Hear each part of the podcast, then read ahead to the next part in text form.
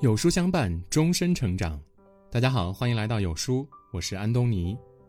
今天我们要分享的是：九五后小伙穷游亡命可可西里，最后的朋友圈曝光，震惊无数人。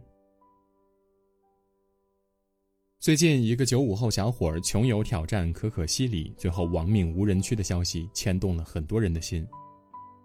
今年三月，生于一九九五年的李某阳辞职之后，带着四万块钱开启了环中国骑行。但是，根据他的朋友称，在他单人单车进入青海可可西里后，失联超过一个半月。最后，搜救人员经过连续两天搜寻，在一零九国道向北十二余公里一个积水潭内发现一具尸体。他的最后一条朋友圈写的是：“自己听到了狼叫声。”后来，根据他朋友提供的聊天记录可以发现，李某阳对可可西里完全不了解。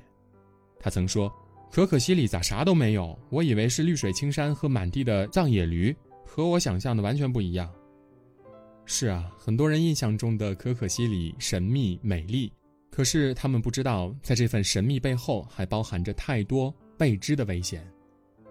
现场曝光了一张救援人员搜救的照片。在一个看似不深的水潭中搜查时，搜救队员都要绑着牵引绳，因为在无人区，你永远不知道下一步是平地，还是无底深渊。这就让有书君想起了前一段时间在可可西里失联的女大学生事件。救援队员回忆起，他们四天的时间里搜索了一千平方公里以上的土地。一千平方公里意味着什么呢？平均每个队员每日徒步的距离都要在二十公里以上，而且可可西里无人区属于荒野地带，这里的气候变幻莫测，可能前一秒还是晴空万里，下一秒就会雷雨交加。由于无人区的海拔也高，昼夜温差巨大，一般人的身体根本是承受不了。这里的野生动物资源很丰富，而且一旦遇到野生动物，受到袭击的概率会很大。就像是搜救队员说的那样，哪怕是经验丰富的救援队员，只要听说有人在可可西里走失，大家都捏一把冷汗。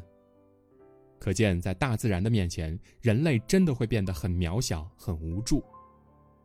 敬畏大自然这五个字儿，不知道被反反复复提及了多少次，但有些人始终都没有放到心上。还是前不久，有两位驴友的安全也一直牵动着大家的心。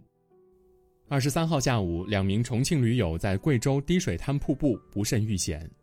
起因呢是一名女子在滴水瀑布挑战瀑布速降时，因装备问题被卡在瀑布中间。同行的王姓驴友前去施救未果，双双被困。后来，同行的队友也尝试营救他们，但是没有成功。同行人员报警之后，当地的应急局、消防救援大队、蓝天救援队等立刻开展了紧急救援。但是由于事发地地形复杂，救援队员表示现场环境恶劣，遇险的驴友在瀑布半腰几十米处，救援难度很大。后来经过几十个小时的救援，两个人虽然被营救出来，但是都已经没有了生命体征。这些驴友挑战的滴水滩瀑布位于贵州省安顺市黄果树瀑布以西的六公里处，瀑布依靠着非常大的落差，曾被称为网红景点。虽然瀑布小有名气，但是因为还没有被开发，所以还是一个野瀑布，存在着很多的安全隐患。尽管这里树立了很多的禁止攀爬、禁止游泳等等警示牌，但依旧有人来这里进行挑战。视频里，救援人员哽咽地讲述当时的场景：第一次见到这么惨的场面，遇难者被岩石撞击，全身多处青紫。而当地的部门也表示会继续加强管理，来这里欣赏风景是可以的，但是不支持有危险性的极限挑战，因为一旦出了事情，不但自己要付出惨痛代价，还有一群人也要为你奋不顾身。在营救的视频中，还有这样一个细节：一个运送物资的人员说，到达营救的目的地大约需要六个小时，当时天刚下过雨，路特别滑，有一个营救队员摔了十八次。在那么险峻的环境中摔了十八次是什么概念呀？要知道，他们营救的滴水滩瀑布总高四百一十米，是黄果树瀑布的六倍，最下层就有一百三十米。在这里行进的每一步都要小心翼翼，否则很有可能跌落受伤。这还只是其中一个营救队员遭遇的情况，其他人应该多多少少都遇到过这样的问题。可即便前路艰难，他们还是坚持到达目的地，为的就是尽力为那些遇难的人争取一丝生的希望。不是有那句话吗？这个世界上哪有什么岁月静好，只不过是有人替你负重前行罢了。但很多时候，我们都会忽略了这些替我们负重前行的人。还是今年，北京女大学生小刘在张家界天门山翼装飞行失联的消息引发了关注。为了找到小刘，当地搜救队经历了最漫长的七天搜救。因为小刘没有携带 GPS 定位设备，搜救队根本无法知道他坠落在哪儿。他们只能一座山一座山，一步一步地排查。而且张家界遇到了强降水，雨水顺着山坡流泻，山间云雾大，能见度低，在这儿行走的每一步都必须要小心翼翼。当时救援人员挽起裤腿，几乎人人靴子上、裤管里都有三四条的山蚂蟥。有一个搜救队员还曾不小心从悬崖上摔了下去，幸而摔下六米有树木接住了他。用命找命，说的就是他们呀。面对重重困难，他们从来都没有停止搜救的步伐。最后，小刘还是遇难了，很多搜救队员都红了眼眶，有人甚至还在自责。是不是自己更早些找到他，他或许就能活下来呀？我们眼中的这些热血男儿，内心也是无比的柔软。所以每次搜救对他们而言，不仅仅是身体上的挑战，还有心理上的磨练呀。可即便他们做的这么好，还是会被别人指责。之前，厦门的十名驴友在穿越漳州巫山景区后失联了，在历经十七个小时后，救援人员把他们带下山去。他们不仅没有感谢，反而有人抱怨救援的速度慢。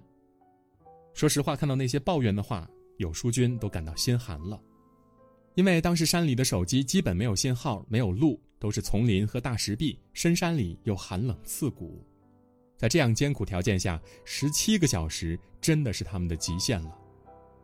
有人在网上替救援人员抱不平，但是他们却说。只要能够成功救援，让求助者安全的返回，这就是我们最大的心愿了。大家记着，要不忘初心。不忘初心这四个字儿说起来简单，但是做起来太难了。因为每一次的救援的不忘初心，对他们来说就是拼命啊。但有时哪怕知道遇难者生存希望渺茫，他们还是会奋不顾身。所以，希望外界在指责他们的时候，先想想自己是否能像他们一样勇敢呢？而那些遇难的人，在指责他们的时候，也要先想想，究竟是因为谁的任性，才让那么多人面临危险呢？现在网上搜索“驴友搜救队员”相关信息多达两百零六万个，甚至还有搜救队员遇难的消息。看着这些呢，有书君内心是五味杂陈。很多人都喜欢去挑战大自然，喜欢去追寻刺激，但是那天看到一句话，有书君觉得说的很对。如果因为自己的冒失轻率让他人送命，无论主观意愿如何，事情是不是意外，自己恐怕一辈子都难以心安吧。最近看到了很多驴友因为擅自闯入禁区被罚款的新闻，说实话，看到这些罚款呢，我是认同的。破坏了大自然的规则，就是要受到处罚，否则对不起那些被破坏的植物，对不起那些受到打扰的动物，更对不起那些出生入死的。搜救队员。之前读《敬畏自然》时，有句话记忆犹新：人们常常把人与自然对立起来，宣称要征服自然。殊不知，在大自然面前，人类永远只是一个天真幼稚的孩童，而他却要做自然的主人。探险是美好的，生命也是美好的，但莽撞的不珍惜生命的探险就不是美好的了。希望那些内心还在蠢蠢欲动、想要征服自然的人明白，挑战有风险，请敬畏大自然，不要再让他人用生命安全替你的任性买单了。二零二零年最最最最重磅的福利即将来袭，有书会员权益全新升级，九月一日重磅开启，新增权益带你解锁，与二十五万书友一起瓜分一亿奖学金。坚持学习，高效成长。立即点击下方抢占奖学金名额吧。今天的文章就跟大家分享到这里。如果您喜欢我们的文章，记得在文末点亮再看，跟我们留言互动哦。这样有书就能每天都出现在您公众号靠前的位置。另外，长按扫描文末的二维码，在有书公众号菜单免费领取五十二本好书，每天有主播读给你听。明天同一时间，我们不见不散。